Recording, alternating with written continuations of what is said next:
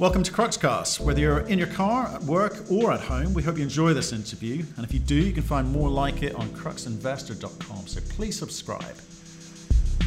We talked today to Tony Sage. He's the chairman of European Lithium. We discussed the supply and demand arguments for lithium in the market. He gives us an insight into his strategy for survival or growth, depending on market conditions. Plus, we talk to him about the financing for the project and at what point it becomes economic. And we also note that they're listed on multiple exchanges, and we find out which ones work and which ones don't. Good morning, Tony. How are you, sir? Very good, thank you. Fantastic. Now you're you're in Perth at the moment. I'm in Perth, Western Australia. Nice and sunny day. Glad I'm very happy here. Glad to hear it. Glad to hear it. Um, so, Tony, why don't you kick off? Give us a one-minute summary on the business, and then we'll get it get into it. Very difficult to talk about this unique project in one minute, but I'll give it a go. Um, this uh, mine was developed by the Austrian government back in the 80s. They were looking for uranium, found lithium. Uh, unlike any Western company, uh, they actually went out and built the mine straight away without doing all of the work uh, that is required before you start uh, building a mine. Um, so they built it. Uh, there's over one and a half kilometres of adits already built. What they did is they followed the lithium from the ceiling of the opening and just followed it all the way down. It is a beautiful structure inside the mine. Um, but unfortunately, when we took over in 2012, there wasn't data to prove how they found it. So what we've done in the six years that we've um, owned it is uh, mine it. For, uh, so we did mine 1,500 tonnes. Uh, and we also drilled. So that proved, as all Western companies need, is a JORC compliant resource. So we know we've got 11 million tonnes of ore there. That will last 22 years uh, as a mine life. Um, and uh, we completed uh, in that time frame a PFS. So a pre-feasibility study has been complete. It was completed by one of the leading engineering groups in the world who did do lithium, uh, DRA. So in a very concise one one point something minutes there, that's basically the premise of our story. Okay, so if we may, can I get um, into how this has come about? Now, you're, you're involved with Cape Lambert as well. Cape Lambert's a shareholder in this project. Can you just talk us about a little bit about the background of how this came about? It's a, it's a very, very interesting background. It started off with a cocktail party.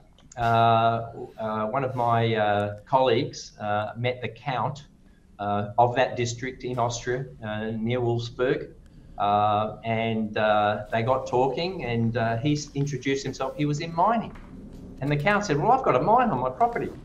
Um, and that's where it started. So uh, in 2012, um, we went and had a look at it mm-hmm. and uh, invested uh, in that in his property. So we paid him a, a lot of money for uh, access, and then over time he enjoyed what mm-hmm. we were doing and yeah. became a shareholder of the company. Um, I didn't have the funds myself personally, so I used my investment vehicle, Cape Lambert Resources, and we invested uh, some money in. And since then, we've got other investors in. But that's how it started. Um, yeah. In 2012, lithium wasn't flavour of the month. Uh, in 2016, it became flavour of the month. So we kept it private for four years, and then we listed it on the uh, Australian Stock Exchange uh, back in 2016 17. Now, if I go back in history, did I make a mistake? I think I did. At the time, lithium was exploding around the world, but in Australia, there's 41 separate ASX listed lithium companies at the mm. time. And a lot of those were in Australia, uh, and some of those were in Africa, and obviously some in South America. So we were being drowned out by all of the Australian ones. So if you're an Australian investor and you say, I want to operate a mine in Austria, they will just say, You're crazy. I mean, greenies, uh, hmm. it just doesn't, mining doesn't happen in Europe. So by listing in Australia was a, uh, a, a, a, an error of judgment at the time, but we got the money, we listed, mm-hmm. and we were able to progress the project.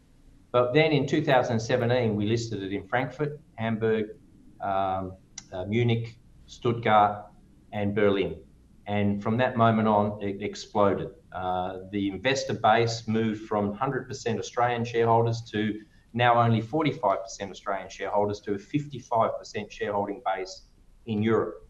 And most of those European shareholders are German or Austrian there's a splattering in uh, UK uh, France, Switzerland, but most of them come from uh, Germany and Austria. So we realised we hit on something extremely uh, good. Uh, if you look at uh, a lot of the social media, um, our company is clicked a lot more than some of the bigger companies in Europe because of our um, number one EV. Number two, it's a unique story that a mine is going to be actually reopened um, 20 odd years later in, in, in a, a, little country called Austria. So, so it's been a fascinating background to the story when I first became involved. Right. So, so let's let's talk about. Well, let's get onto that bit first. I do want to talk about the management team's experience and so forth, but. Um, you, you're talking about shareholder and the split between Europe and ASX. Obviously, it's a European a- asset, so um, you, would hope that people would be interested in Europe. But just looking at your share price, you lithium companies across the world have been absolutely hammered. The share price. In fact, what is what is lithium at? What's the what's the price at the moment? Well, it just depends which one you're talking about. Where what we're going to produce is lithium hydroxide. Uh, at its peak was twenty two and a half thousand dollars a ton, and you're looking probably at fifteen, sixteen thousand dollars a ton now. So it's dropped a hell of a lot in the last yeah. 12 months. The actual raw lithium price, I think, got to just over a thousand a ton. It's probably trading at 450 to 500 a ton now. So that's halved. The hydroxide has gone down about 35%. Yeah, in, okay. in, over the last 12 months. Okay, and you've you've um, most of the numbers I've seen from you are you know at about sixteen thousand bucks. Is that right? The way that yeah. you've yeah. So the economics are there. So obviously that that's taken a bit of a hit. Forecast is well, what is the forecast? I've, I've read various things from JP Morgan suggest it's going to go lower. So, um, what do you think? We, we, we look at benchmark, we look at Roskill, but we also look at the broader um, um, broader world, if you like. I mean, China's just announced they want to build 1,000, uh, well, sorry, 1 million electric buses. Now, you just think about the amount of lithium required for 1 million electric buses. So, forecasters, when a big the, the, the, slide started when uh, one of the biggest producers out of um, Chile said that they were going to double production because they had an agreement with the uh, uh, Chilean government to, yeah. increase their, yeah. Uh, their, It didn't happen. Now all the but that was the initial scare. From that that day that that was announced, the lithium price actually fell about 15% on the day. Lithium stocks all around the world uh, just went down 10, 15, 20% because they thought all this production was coming on number one, that production is not coming on. Uh, number two, you've got countries like uh, China uh, who are now announcing uh, that they're going to build 1 million electric buses. And now there's not enough uh, lithium around today to produce those 1 million buses in the True. time frame they want. True, but you know, so the, the, price will go up you're projecting that okay so i think like most supply demand stories is there's two sides to it okay so we accept that the demand is probably going to go up because the whole EV story. Okay, um, but likewise, as soon as the demand goes up, new entrants come into market, or people are you know production which is sitting idle at the moment or on a you know very low level, it goes up. You know, again, J.P. Morgan would suggest that there's going to be double the amount of production out of South America alone into the marketplace. So that is going to affect pricing right? So it's a question of where it settles. So the production is not going to stay as is. That that would be insane. I think people will be attracted to come into the lithium market again. It's a question of can they do it economically. And we've spoken to a lot of lithium businesses. Like uh, you're right. I think ASX is a bit of a dirty word at the moment because people have lost. They're underwater. Let's put it like that. Um, Correct. It's a question of when does it start to move again? You're going to get you're going to get through this cycle into the next cycle. Can you get financed at current levels? I think we can. Um, I, I, wouldn't be um, pushing ahead of spending already 12 or 13 million on the pre-feasibility study to spending another 10 on the definitive or bankable, uh, unless I was very confident. We've been in discussions with project financiers, quite large ones, uh, European-based, what you've got to understand uh, um, is the broader geopolitical situation. You've seen it now with rare earths. Mm-hmm. China has said to the world, we're not going to export any more rare earths. At the moment, China produces, I think, over 80% of the cobalt required for EVs, and I think 85% of the lithium for EVs. Um, now, if they're going to build 1 million electric buses, and uh, of course with their cars and obviously um, um, battery storage, how much time do you think, or how many batteries do you think they'll be exporting in 10 years' time? So the EU has made lithium and cobalt critical minerals. There's only a few players in Europe, as you probably know, uh, in our space, that can produce in Europe. 25% of the world's lithium ends up in Europe. They produce none at the moment for electric so uh, batteries. Let me understand the terminology. You're saying critical, meaning that it needs to be produced from within the within Europe, or have they got the ability to go and buy out in the the, the wider market? Well, okay. Um, let's go into hydroxide and, and, carbonate production. All comes from China. They've built one plant here in Western Australia. Mm-hmm. Who owns it? The Chinese. At some point, like they have done with rare earths, they could say, for their own critical needs, that they can't export any more lithium hydroxide or, um, for that matter, cobalt hydroxide or cobalt carbonate or lithium carbonate. At some point, it might not happen, but the security countries like America and Europe as a whole needs to have is some production in their own backyard. Ours isn't going to nowhere near create the supply that is needed by BMW, Volkswagen. Right. Are, are you sorry, again? Sorry, just to understand, are you saying that um, are you talking about production or you're talking about processing? I'm talking about production of lithium uh, hydroxide or carbonate in Europe.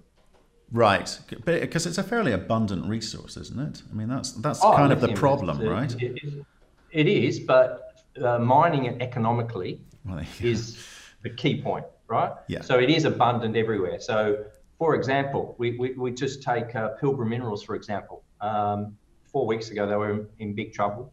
They got rescued by the Chinese because the price has fallen down because they're in a remote location. Hmm. We're in Wolfsberg, right near the railway line 40 kilometres from Graz, where Samsung have a battery factory. So we're in an industrial area in Europe where we can export to any country in Europe by train for very little compared to having it from Australia or South America, shipping it to China to get produced mm. in China. Then China, all China does is buy it for 450 to 900 a ton and sell it as hydroxide at 15, 16,000 a ton to battery makers in Europe. Okay the EU have recognised that. They've recognised it with rare earths. They were scared by the rare earths uh, announcement by China from 2020 no more export. So they're madly, as with the Americans now, madly trying to find rare earths. But this, it's the same problem that will be with lithium, hydroxide, and carbonate. Forget the raw stuff. I mean, there isn't a plant in South, or there isn't a plant in Chile that produces hydroxide or carbonate. They ship the raw product to China right. to get the hydroxide. so you're saying that Europe is coming up with these protectionist policies to be able to produce and process their own lithium in their own backyard versus Not buying policies, encouraging policies, encouragement for European okay uh, mines to be able to produce hydroxide carbonate for the European market. Well, that's what I'm getting so at. It's an encouragement. An encouragement, and, and again, I'll talk. We'll talk about the um, the funding program launched by the German ministry, which you mentioned in there in a minute. But if I'm if I'm if I'm a giga, you know giga factory producing batteries, I'm going to go to the cheapest supplier, aren't I? I'm going to go to the South Americans, right? So what? So how do you stack up against that? Well, number one, the freight cost. I mean, we're not uh, paying twenty-two to twenty-five dollars a ton to ship it from there to to Europe. Number one. Uh, number two, uh, if you look at the and read our pre-feasibility study, our cost structure is very, very good. I mean, I think the numbers is six and a half to seven thousand US a ton, whereas five months, uh, twelve months ago we could have got twenty-two for it. Now we can get fifteen. Still a very, very big margin of profit, excluding financing costs, um, for our shareholders. So we believe we can produce for European market a safe.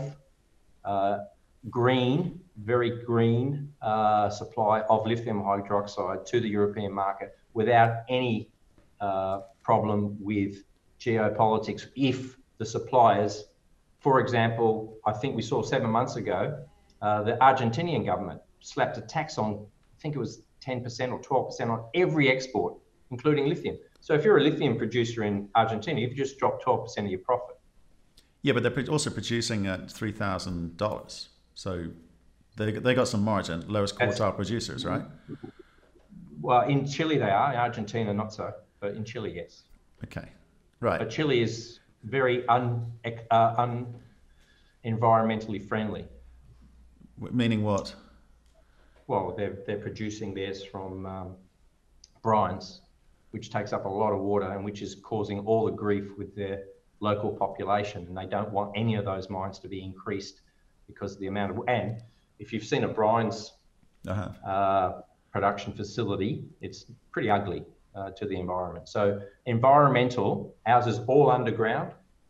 So, we can get a big green tick and we're producing hydroxide for EVs or other um, uh, environmentally friendly uh, industries. Right. So I think we get a number one, a big green tick. I think number two, uh, with the German uh, car manufacturers, for, except, uh, for, for example, uh, I think one got into a bit of trouble investing in some cobalt mine in DRC for fear of yeah, well, that's that's kind of so, well well trodden path with regards to cobalt and DRC and child labour and, yeah. and, so forth. So, but let's not let's let's stay away from that. Let, us get into this. So, I, what I want to understand is how does your project get financed today? I know you did a raise earlier in the year. Um, the terms of which, if I just talk about it, what are the terms of that? It was a ten million bucks was mentioned, but it was it was a bit more complicated than that, wasn't it?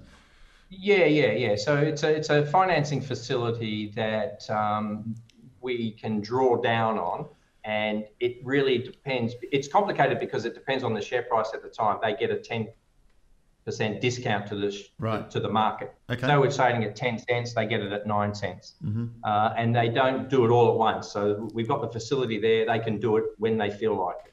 So, so you, you, know, we, we we've only drawn down on that facility uh, two million dollars.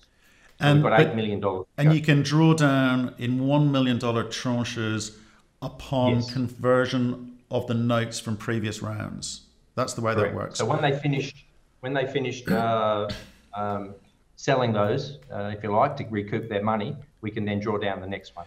Got it. Okay, so it's it's a real stagger. So it's not ten million bucks per se. It's a it's a facility, as you said. Yeah, it's, it's a facility, and uh, it, it can last three years. Right. Okay. Okay. So let's come back to financing because I'm that's a bit that fascinates me. Is at sixteen thousand bucks or fifteen thousand bucks, you've shown your what the economics are here for you. But if I'm a banker, which I used to be, um, I'm discounting that. I'm discounting the, the today's price by up to forty percent. So it becomes um, a question of can you persuade people that your thesis about price going up is is true. Um, and if you can, that's great. If you can't, then you know what are your options in terms of getting this thing financed? And once your DFS is complete. Yeah. Well, number one, uh, the DFS will say whether we're robust enough. Okay. So if the DFS comes out saying, Tony, this is a very marginal project, uh, you know, I wouldn't go to any bank with this, right? That's one scenario. Yeah. We're expecting the opposite because the pre-feasibility study was very robust. So I'll have a very robust DFS. So I go mm-hmm. to the bank and I will say, this DFS proves there's a 40% margin in this. How much can you project finance this? They will say this much. Uh, we will seek some EU funding, uh, mm-hmm. whether it's a soft loan, whether it's a. Uh, well, t- tell, tell, us about a, that. Tell us about it. You, you, talk about the German ministry putting a, uh, a, battery production funding program together of a billion euros. That's quite a lot of money, but how much of that would be how much of that would be applicable to you? Not in terms of the, the quantum, but how, how much of that billion would be set aside for mining per se? Uh, unknown. Uh, if we, for example, link up with uh, a battery manufacturer as a joint application for use of these funds, mm. it might be a, a, larger number. As a miner, it's by itself. I don't think we would be able to do it uh, by ourselves. So we'd have to link up with a maybe an end user, uh, I'm just throwing out names. I don't want to pick an, an automaker maker in Germany or uh, a battery maker in, Germany. Right? We could partner up and then apply for that. But separate to that, there's EU funding. It's called Horizon 2020. And uh, under that, there is a, a, direct application for us as a critical mineral for Europe. We may be able to get a soft loan uh, oh, oh, or maybe a grant. We don't think a grant, but a soft loan. So that soft loan might be 50 million euros at, uh, at, at, a very attractive interest rate, which is probably almost zero, uh, repayable over X amount of years. So that so, would be in the shape of what equity or debt? Oh, sorry, debt. Uh, You're no, saying no. it's repaid. Sorry, yeah. Um, and that's re- that's debt. So at the same time, uh, say say the number is 400 million that we're looking for US dollars.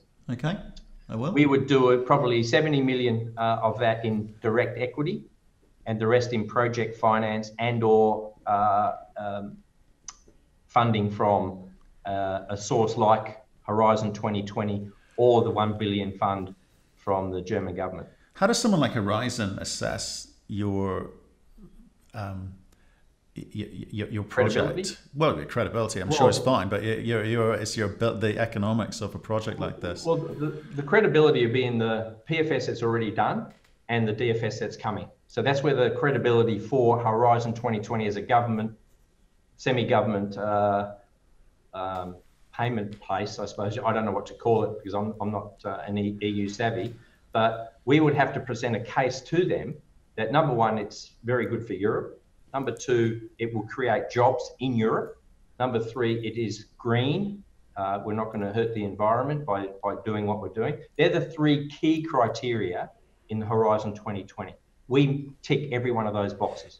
It's interesting that none of those criteria are about the economics. It's what's no. Again, it's it's about creating jobs. I mean, if you look at virtually any government uh, around the world, it's not really about economics. It's about yeah. creating jobs. I mean, this is a a fiscal uh, uh, investment by uh, the EU into something that's going to create jobs and solve a problem, um, albeit in a small way, of producing a critical product for the European industry. So potentially being reliant on time. So potentially that type of money is quite important because it's I'm not saying dumb money, but it's it's uh, it's money which has a different set of values or needs from say institutional money who does care about the economics because they're buying shares in your business, presumably on the equity side, or want some guarantees that you're going to be able to mine economically and pay back the debt. So that would that would be have those conversations been had? I mean, how do you know the Horizon 2020's uh, um, interest in well, investing in something like you? Well, because we've applied and uh, we've talked to the right people at the right uh, agency, and mm. we will await the outcome of the DFS. I mean, they've got a stringent program as well. They just don't, you call it dumb money, but uh, that wasn't my phrase, but they just don't hand it out. We've got to have a document yeah. that shows that we will be economic, we will create jobs in a low uh, job area, especially for the youth in near Wolfsberg in Austria, where we are. Um, so that would cr- create long-term three or four hundred jobs, short-term fifteen hundred during the construction phase. So we are going to create jobs in that. And if you go to the local government in that area, we've got two sets of uh, competing mayors who want us to build the plant on their side of the fence. So we've got so much support from the local government. Uh, we've got so much support from the Austrian government. Mm. Um, so now it's one step higher, which is the EU uh, in total, um, and they've got so many other factors to look at: geopolitics, which we've t- we've touched on, environment, which we've touched on, and most important, jobs.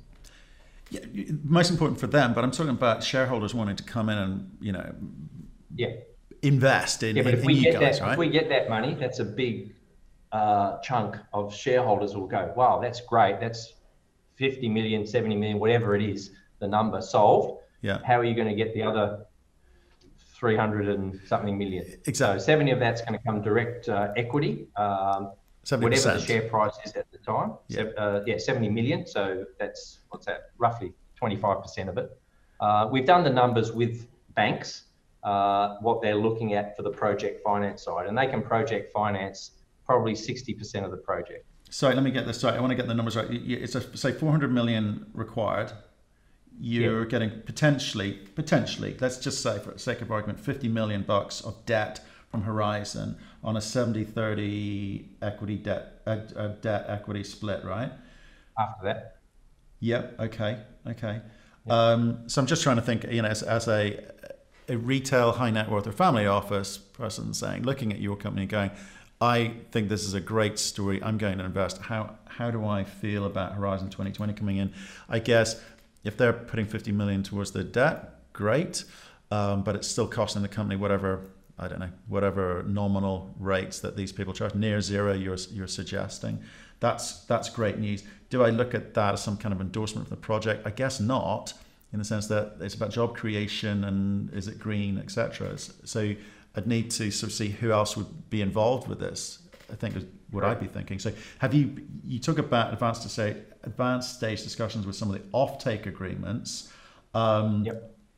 as a means of would that be pre-funding in terms of the offtake? I mean, who, who are the names involved with this to kind of give me some comfort around the validity of the project? Uh, well, we've signed NDAs with these companies, but rest assured they're, they're, they're large German automakers mm. and um, uh, builders of uh, uh, batteries themselves is, another uh, company. And uh, eh, let's go for one other one, which was um, in the industry of producing electronic tools.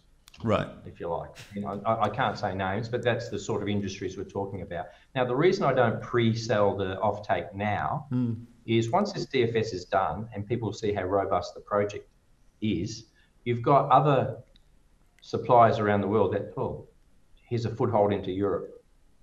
So if we've already sold our offtake pre the DFS, we won't be a takeover target. Okay. If I don't, and the DFS comes out, here we are. There's a small player in Europe. It's only going to produce 11,000 tons of hydroxide per annum, but they're in Europe. They've mm. got all these contacts. Wouldn't it be great to have in our portfolio? So if we'd already sold the offtake, it's very much more difficult to have that story. So I'd like to be in a position where we're um, completely transparent. We've got no offtake partner now. We don't want one now. Um, and we will wait until the DFS is done. And we can sign four agreements today if I wanted to. And a couple of those are outside of Europe. Um, but I don't want to sign one now for that reason. Okay, no, I, I, you know, I appreciate the insight into the strategy and the thinking. That's that's um, well noted.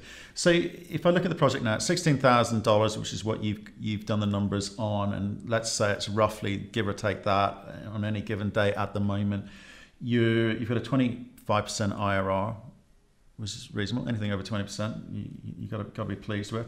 Um, so, but you that you're right on the margin then in terms in terms of um, price in the market at the moment. So you're looking for this price appreciation to drive not only the IRR but the NPV of this project up. Um, I'm, are there institutions that you're talking to with regards to or you've begun conversations with in anticipation of what the DFS is going to tell you? Yeah, we've got a couple of institutions already in the stock. They mm. bought um, through the last um, equity uh, raising we did. Um, so they're sitting back. Um, I'm going to be completely honest now. Virtually everyone, the two major banks, European banks, and two of the off takers want to wait for the DFS. Um, the Chinese obviously don't care about the, they've seen the PFS, they know it's right, they will sign it. But we don't want to send concentrate from Austria to China for four, five, six hundred dollars a ton, and it comes back into Europe uh, at sixteen, seventeen thousand dollars a ton. So we can take easy money now and breeze through the next six months, or we can hold tough uh, like we have, uh, be true to what we want to be able to do, finish the DFS, get a very robust DFS, and then go to the two major banks that we've talked to and say, right, this is it now You've asked us uh, to be uh, our clients. Can you raise X amount of dollars on this IR based on this final report from DRA? Oh, so those are investment investment banks as opposed to yes, debt providers. Got it. Okay, and I, and I guess the current investors are going to be very different from the types of investors you're looking for going forward, aren't they? Absolutely. Yeah, completely different. Yeah. Yeah. Okay. Uh, at the moment, we've got uh, in yeah in Australia, we call them mums and dads. In Europe, they're called family houses. So we've got a lot of family house uh, investors uh, in Europe, based in Austria and Germany. Yeah. Uh, we've got a little bit of investment now that we're listed back in London uh, on the NEX, NEX, uh, and a few have come in through that. The reason we did that is to broaden our investment spread of investors from Europe, and a lot of family houses in London and a lot of municipalities can't invest unless you've got some sort of listing in London. So we chose the next because it was the quickest to get on. Mm. And since we were on, uh, it doesn't trade very well because most of the family houses buy on the Frankfurt Exchange where we trade millions and millions a day. Yeah, yeah, yeah. No, I, I understand that. Um, I guess it's, it's, cheap and quick on Next, but doesn't necessarily, as you say, trade or give you the volume or liquidity you, you, you need. Correct. So how much cash are you sitting on? 1.7, 1.8 million in the bank right now. Uh, our next drawdown is 1 million, which should come through by the end of uh, October, halfway through November. Uh, and that will continue. So in, in, another three or four weeks, we can draw down another million. Uh, oh, so, they, the, so, so, they let you know they let you know how they're how they're doing with regards to selling down. Well, we, see it because they have to come through us to convert their shares, right? So we know, and we obviously got the register, so we know when they're selling. Okay. We know when they'll. Yep. Okay. That, so so we're, we're okay for now. Um, would we want a different funding partner? Maybe. So you know, there's lots of different options on the table. We're not going to say we're stuck with this one, but this one will suit us for the time being until we finish the DFS. Right. Okay. Okay. Okay. So, I mean, just you mentioned a second ago, you know, part of your strategy here, which is, you know, you don't necessarily want to take um, you know, um, off-take partners on board yet until you get clarity on the DFS, because then you'll understand what your options are. I mean, what, what, what else are you doing with regards to saying, look, you're, you're a small lithium player, global player, okay? You're in Europe, that's a USP for, for you, or you're positioning it such anyway. Um, but what do you what do you do? Some companies choose to hunker down to the price, this price discovery. You know, they, the price gets back up to where it's going to go. Um, or some people like char- charge on 100 miles an hour, or some people JV. You know, what, what's going on with the board's thinking here? I mean, what what are the things keeping you awake at night, Tony? um, well, the, the, the biggest one right now, believe it or not, is again geopolitical because everything affects everything in this world. I mean, Trump's fight with uh, Xi Jinping, uh, everyone should be worried about. The whole world should be worried about. Well, really. that's why gold's uh, gone up. yeah, I mean, fifteen hundred dollars. I mean, I've, I've, been reading reports over three thousand uh, announced by mid next year. So, you know, I mean, I, I don't know the answer to that, but you know, if I'm thinking purely of business, that is my number one concern. Um, China already has proven uh, with this rare earth announcement that it will try and hold the rest of the world to ransom if it doesn't get its way. Trump is belligerent um, on the other hand, and he wants his way. So, look, that negotiation is very, very important for a lot of things uh, in, in, commodity prices uh, around the world. So, uh, that's one thing that keeps me awake at night. Um, I think part of the reason that uh, the US now says, oh, I want to buy Greenland, uh, because they know there's a whole lot of rare earths in Greenland. Um, so, uh, so that's just one, maybe a parody or joke from him, but he's quite serious about uh, getting investment in, in, Greenland. And I think now, uh, with the Australian Prime Minister going to to uh, visit Trump, he's come out and said we want to really be involved in lithium, uh, cobalt, rare earths, with anything to do anywhere in the world with any Australian company. So geopolitically, I think there will be a resolution uh, coming up, whether it's uh, in Trump's favour or Xi Jinping's favour, China's favour, who knows? But that will settle a lot of the nervousness. You'll see gold maybe come down a little bit, uh, but um, I think everyone then will think, right, China's ready to go again. We just saw the spurt in iron ore prices, for example. You know, let's just pick that one. It went from $60 a tonne back to 125 because they got rid of their stockpiles, right? And, and they needed it very quickly. Yeah. If there is some sort of resolution, China will uh, need to fiscally uh, uh, spend money again, and that will increase the iron ore price. But that goes on to other things. If they're building a million buses, they still need iron ore, but they still need lithium. So I look at the whole of the world uh, um, and and think about things that can happen, can cannot happen. For the board, we've got a very good project in a very good country.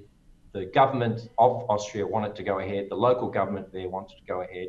We've had no environmental issues come um, for, for us. I mean, you know, being in Europe, you see every time there's a new mine set up, there's greenies everywhere trying to stop it. Ours is uh, not like that. It's all underground. Um, so I think we're in a unique position uh, to go ahead, finalise the, the, the DFS, have a document that we can present to project financiers, institutions that will take uh, chunks in an equity raising, and obviously go to the $1 billion fund people out of uh, Germany and also the Horizon 2020 out of the EU. So I'm looking forward very positively, and I believe that the lithium price will start to move upwards from January next year. We shall see, I guess. We shall see. I think lots, lots of people um, want to see some kind of some sort of movement there, and you know, and then it's a case of what happens next. Do we get a slew of lithium miners coming into market or not? Uh, and how do you take advantage of your unique position in Europe to be able to capitalize on that? Um, look, Tony, I, that's a great first introduction to the companies. You, you know, we, you know, we, we, we tried previously to um, catch up. I think our travel plans didn't coincide. So, um, thank you very much. No, appreciate Brilliant. your time. Thanks very much. No worries. Thank you for listening. If you've enjoyed the interview, why not subscribe to Cruxcast or our website, cruxinvestor.com, and of course our YouTube channel, Crux Investor. Plus, you can catch us most days on Twitter and LinkedIn. We really love getting your feedback, so please keep it coming, and we'll speak to you again soon.